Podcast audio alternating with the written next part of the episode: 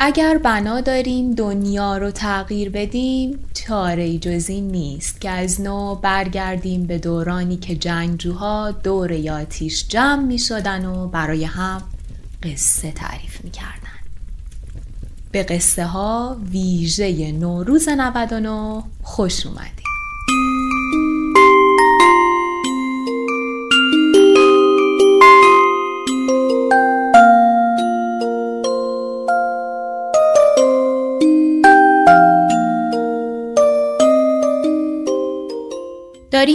می‌رسیم به آخرای ویژه پادکست نوروز 99 قصه ها و بعد از اون همونطور که تو اپیزود معرفی گفتم انتشار اپیزودها هفتگی و روزهای یک شنبه است و گاهی هم یک شنبه و چهار شنبه.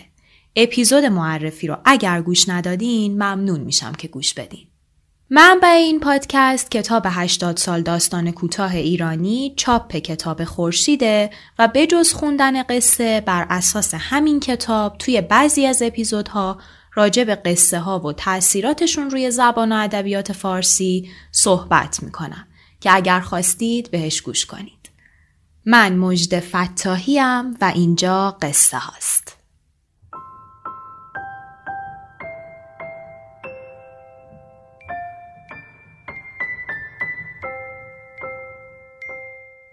اپیزود سیزدهم به تاریخ سیزده فروردین 1399 قصه مرد بخش اول محمود دولت آبادی طعم لبوی نیمگرم هنوز روی زبان زلقدر بود.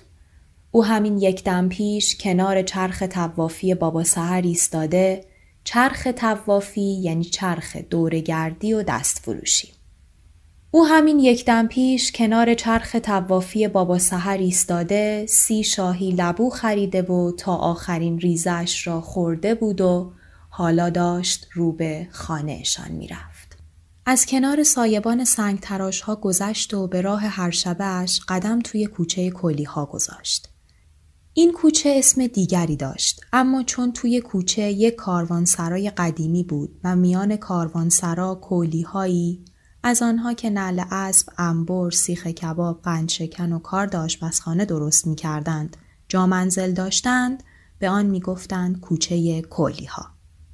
زلقدر خواهرش ماهرو و برادر کوچکش جمال هم توی همین کاروانسرا در یکی از خانه های کنج دیوار شب و روز خود را میگذراندند. باباشان چراغلی و مادرشان آتش هم یعنی با آنها بودند اما چه بودنی؟ امروز از صبح باریده و شب کوچه هنوز خیس بود. ابرهای پر بالای سر همچنان نم پس می‌دادند. از ناودانها گاه به گاه آب چکه می کرد. نور کمرنگ لامپهای برق تار و انگار بخار گرفته بودند. دنبال سر زلقدر از میدان و دستک خیابانهای چهار طرفش کم و بیش هیاهوی فروشنده های دورگرد شنیده می‌شد.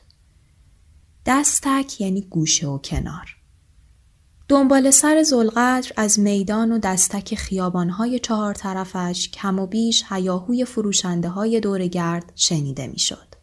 شب تازه در نیمه اول بود.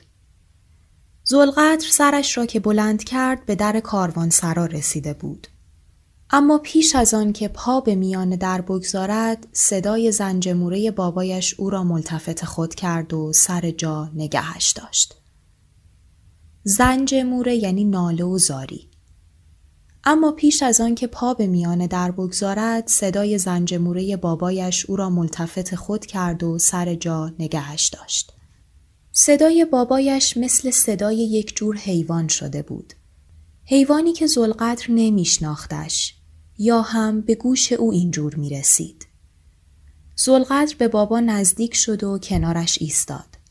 چراغلی کنار جرز نمبرداشته کاروانسرا چون باطمه زده سرش را روی زانوهایش گذاشته بود و توی ناله هایش صداهای گنگ و غریبی از خودش در می آورد. هوا آنقدرها سرد نبود اما زلقدر می‌دید که پدرش دارد میلرزد. پدرش را صدا زد. چراغلی سرش را بالا آورد و به زلقدر نگاه کرد. چشمهای مرد به دالانی تاریک مانند شده بود. زلقدر خواست از او بپرسد که چی شده و چرا اینجا نشسته. اما بابا سرش را پایین انداخت و ناله کرد. زلقدر پیش پای او نشست و پرسید حالا نمی‌خوای پاشی بریم خونه؟ بابا باز هم جوابی نداد. زلقدر فکر کرد باید اتفاقی افتاده باشد. برخاست و تند از در کاروان سرا تو رفت و تا در خانهشان دوید. خواهر و برادرش هم بیخ دیوار نشسته بودند و معلوم بود که گریه هایشان را کردند. زلقدر پرسید چرا بابا اونجا نشسته و داره با خودش حرف می‌زنه؟ جمال حرفی نزد. ماهرو هم خاموش بود. زلقدر به خواهر و برادرش تشر زد. زبوناتونو کندن؟ میگم بابا چرا اونجا نشسته و داره با خودش حرف می‌زنه؟ ها؟ ماهرو و جمال با هم گریه را سر دادند و یکیشان گفت دعوا بازم دعوا. ماهرو گفت آتش کاسه رو برداشت و زد به سر بابا. بعدشم چادرش رو سر انداخت و از در رفت بیرون. باز هم زلقدر بغز کرد. نمی‌دانست چه کاری باید بکند. چه کاری می توانست بکند. چرا اینطور شده بود؟ چرا اینطور شده بود؟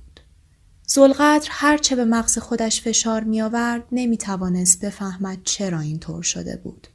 آنها چراغلی و آتش دو تا بودند مثل دو دشمن خونی. حتی یک شب نبود که آرام و بیدعوا سر روی بالش بگذارند. چشم دیدن هم را نداشتند. چرا اینطور شده بودند؟ چرا اینطور شده بودند؟ زلقدر پشت به دیوار داده بود. سرش پایین بود و خیالش روی همین چیزها دور می‌زد و برای خودش دنبال جوابی میگشت. اما هرچه بیشتر میجست کمتر مییافت. همین بود که پیشانیش بیشتر در هم می‌رفت و دلش بیشتر می‌گرفت. اما چاره چه بود؟ کاری شده بود. مادر باز هم خانه و بچه ها را گذاشته و رفته بود. اما کجا رفته بود؟ زلقدر دلش نمی‌خواست به این فکر کند. هر وقت توی خیالش فرو می‌رفت بلفور مردی به خاطرش میآمد که چشمهایی بزرگ و آبی و برآمده داشت. بلفور یعنی فورا.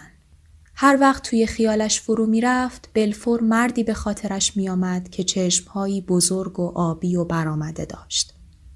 مردی که چکمه های ساق بلند لاستیکی می پوشید و کلاه نمدی سرش میگذاشت و سیبیل های زرد و آویزانی داشت. یک مرد قد بلند که رخت های تنش پر از قطره ها و شتک های خون بود. خون گوسفندها، خون گاوها که تنش بوی پوست و چرم می‌داد. مردی که یکی از دندانهای پیش دهنش طلا بود. یک مرد تنومند. کسی که می توانست بابای زلقدر را توی یکی از گالشهایش جا بدهد. گالش یعنی کفش لاستیکی. کسی که می توانست بابای زلقدر را توی یکی از گالشهایش جا بدهد. آن وقتها وقتی که زلقدر هنوز پنج سالش تمام نشده بود از او خوشش می آمد. رشید بود. خیلی رشید بود. مثل یکی از پهلوانهای پرده شمایل مرشد نبی به نظر زلقدر می آمد. دستهای بزرگی داشت و گاهی انگشتهای بلند و خونینش را زیر چانه زلقدر میگذاشت و به او می‌گفت با آتش می رفتند و او را می دیدند. از میدان سوار می شدند و یک راست می رفتند به میدان راهان. آنجا پیاده می شدند و باز سوار می شدند و یک راست می رفتند به سلاخ خانه. آنجا همه چیز و همه جا بوی خون می‌داد. دیوارها، جوی، خیابان همه جا خونی بود. در جوی خون و آب و پهن و لجن قاطی هم بودند و سنگین و دم کرده میخزیدند و به سوی می‌رفتند. گوسفندها و مردها مردهایی که چوخا تن و چوب به دست داشتند راه را بند می آوردند. چوخا لباس پشمی زخیمه. گوسفندها و مردها مردهایی که چوخا به تن و چوب به دست داشتند راه را بند می آوردند. با این همه آتش خودش را به در سلاخ خانه می رساند و همو را همو مرد رشید را پیدا می کرد. بیش از یک آب خوردن نمیگذشت که سلاخ پیدایش می‌شد. با گالش های ساق بلندش پیش می آمد. هر قدمش به اندازه دو قدم مردهای دیگر بود. باز و استوار و مردانه قدم بر می داشت و خندهی گشاده به لبهایش داشت آنطور که دندان طلایش در آفتاب برق می‌زد. پیشانیش عرق کرده بود. خون تازه روی رختهایش شتک زده و کارد دست استخوانیش بر کمرش بود. خب خبر تازه؟ همیشه همین را می گفت.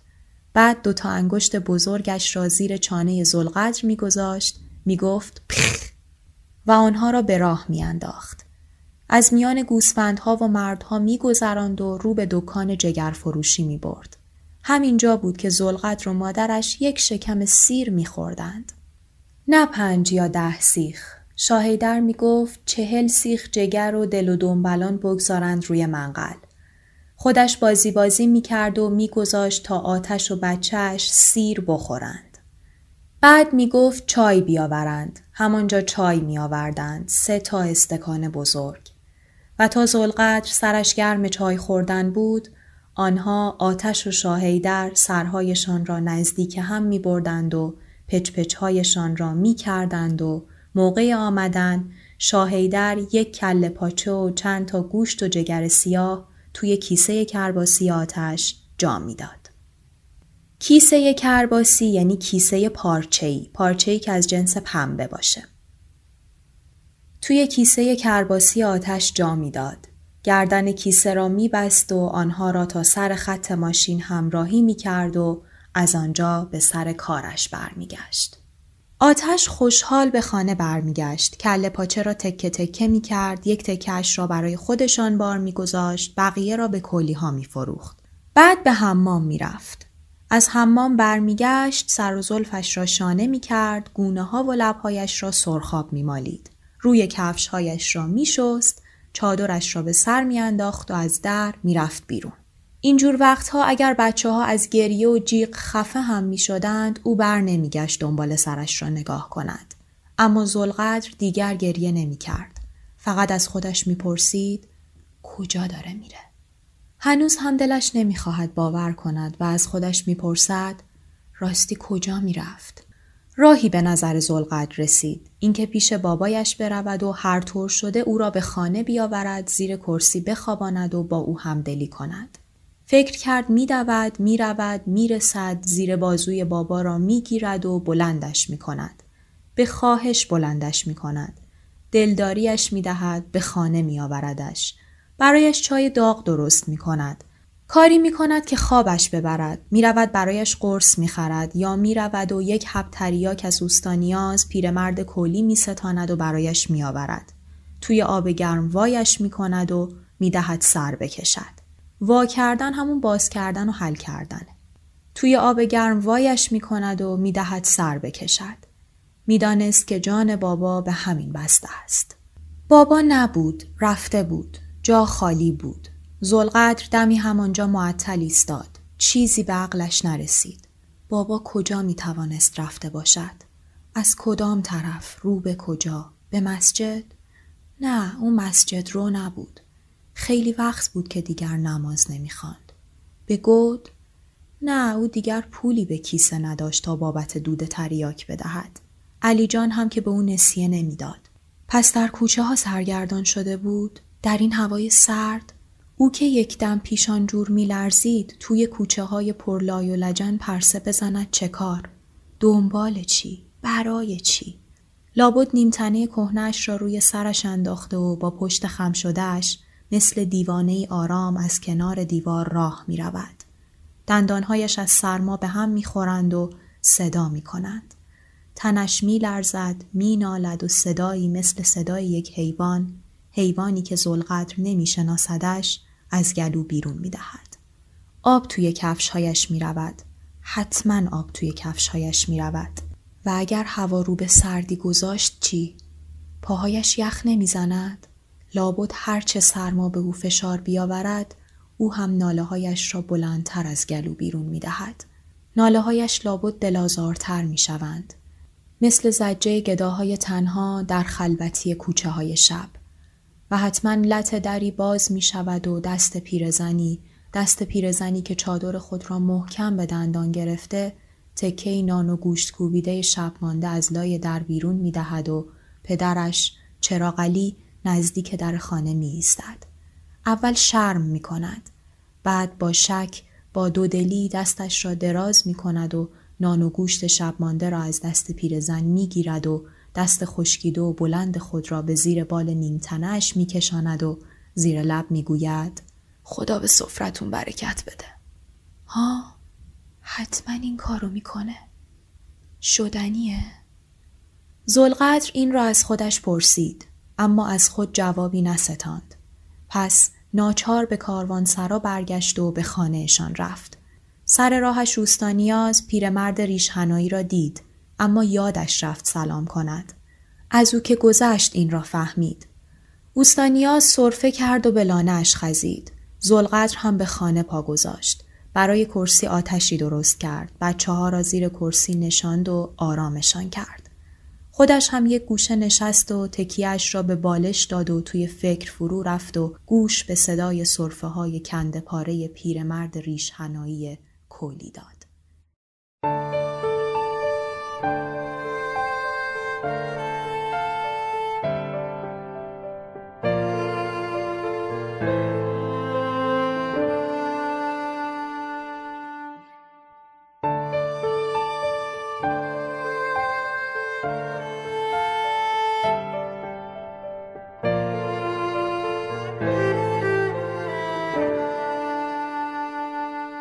ماهرو و جمال آرام آرام داشتند به خواب می رفتند.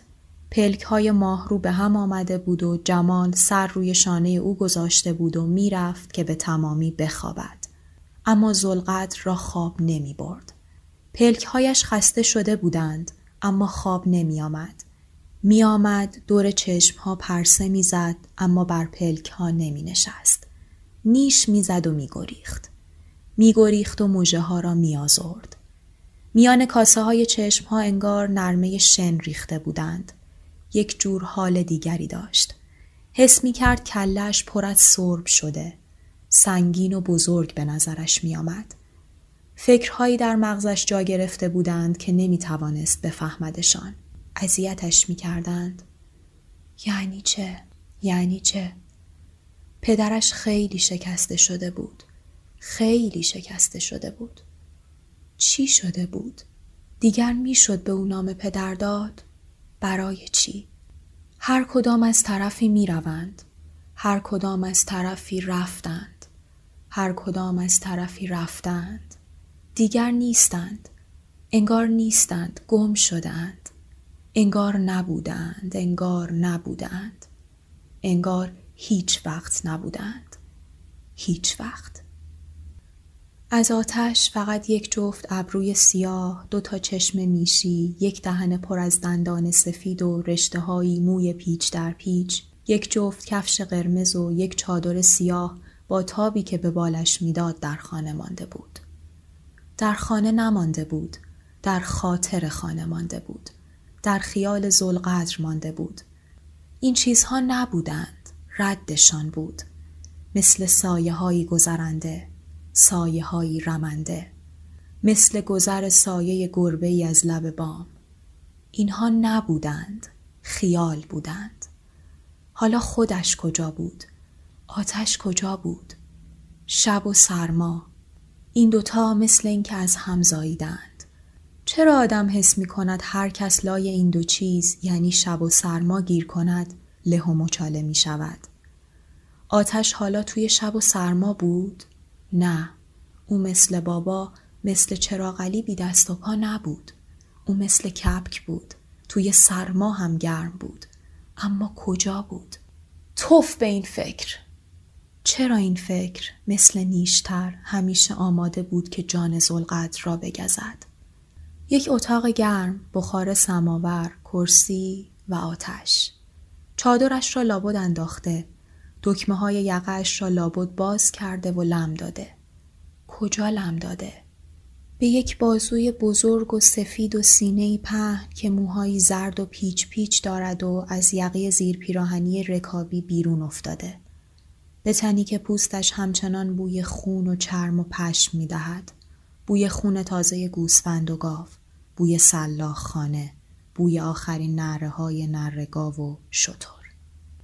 توف به این فکر چه موزی بود چه موزی بود هر وقت زلقدر به مادرش فکر می کرد این هم این فکر هم مثل بال مگس به مغزش می چسبید. توف اصلا چرا باید اینجور فکرها را به مغز راه داد؟ کی راه می دهد؟ این فکرها خودشان می آیند. می چسبند. سمجند. ملاحظه هیچ کس را نمی کنند. میآیند جا می کنند می چسبند و قایم می شوند و همین که تو خواستی به چیزی فکر کنی آنها هم خودشان را قاطی می کنند.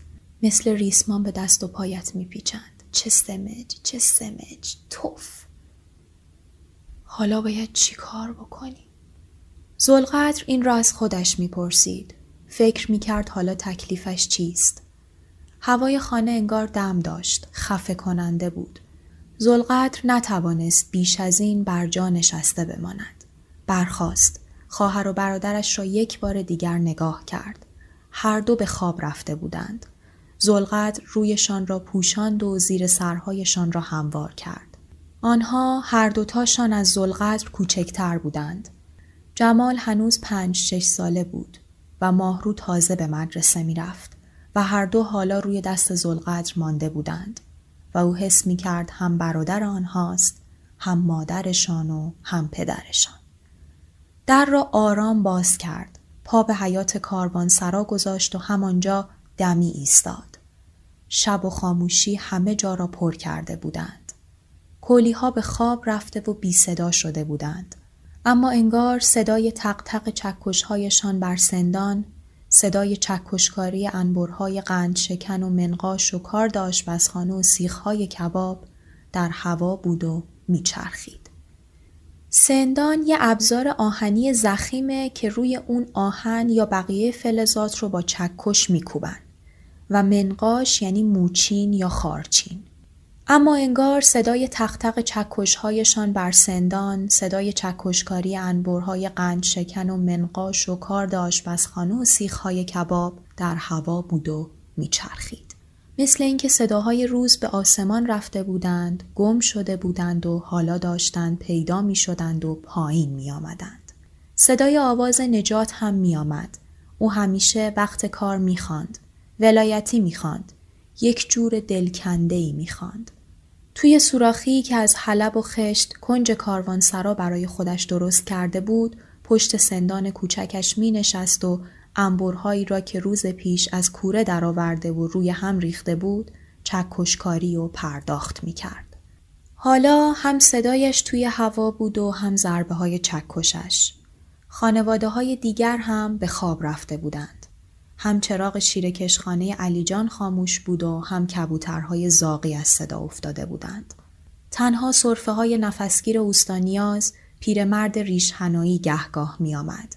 زلقدر می دانست که او تنگی نفس دارد و شبها را خواب و بیدار به صبح می رساند. اول از او می ترسید. اما کم کم آشنا شد. خیلی آشنا شد. آنقدر که وقتی می دیدش سلامش می کرد. زلقدر مثل اینکه از چیزی واهمه داشته باشد به این سوی و آن سوی نگاهی کرد. دور تا دور کاروانسرا خانه های کوچک کوچک بود. هر کدام مثل یک لانه روباه. زلقدر همیشه می‌دید که آدمها وقتی می‌خواستند تو بروند خودشان را خم می‌کردند و اینجور وقتها مثل چیز دیگری غیر از آدم می‌شدند. نمی‌دانست مثل چی اما می‌فهمید که مثل آدمیزاد نیستند. اصلا آدمیزاد چه جور شکل و قیافه‌ای باید داشته باشد؟ زلقدر این را هم درست نمی‌دانست. زلقدر هیچ چیز را درست نمی‌دانست. اما همیشه وادار می‌شد که از هر چیز سر در بیاورد. خودش همین جور می‌خواست. برای همین دائم هوش و حواسش به دور و برش بود. به هر چه که دور و برش میگذشت. گویی می‌خواست مغز هر چیز هر پیش آمد و هر موضوعی را بشکافد. می‌خواست از جز جزش سر در بیاورد بداند. می‌خواست همه چیز را بداند اما راه دانستن هر چیز را نمی‌دانست. برای همین بیشتر وقتها گیج می‌شد. شقیقه ها و چشمهایش درد می‌گرفتند. کلافه می‌شد و از حالی که داشت میگریخت.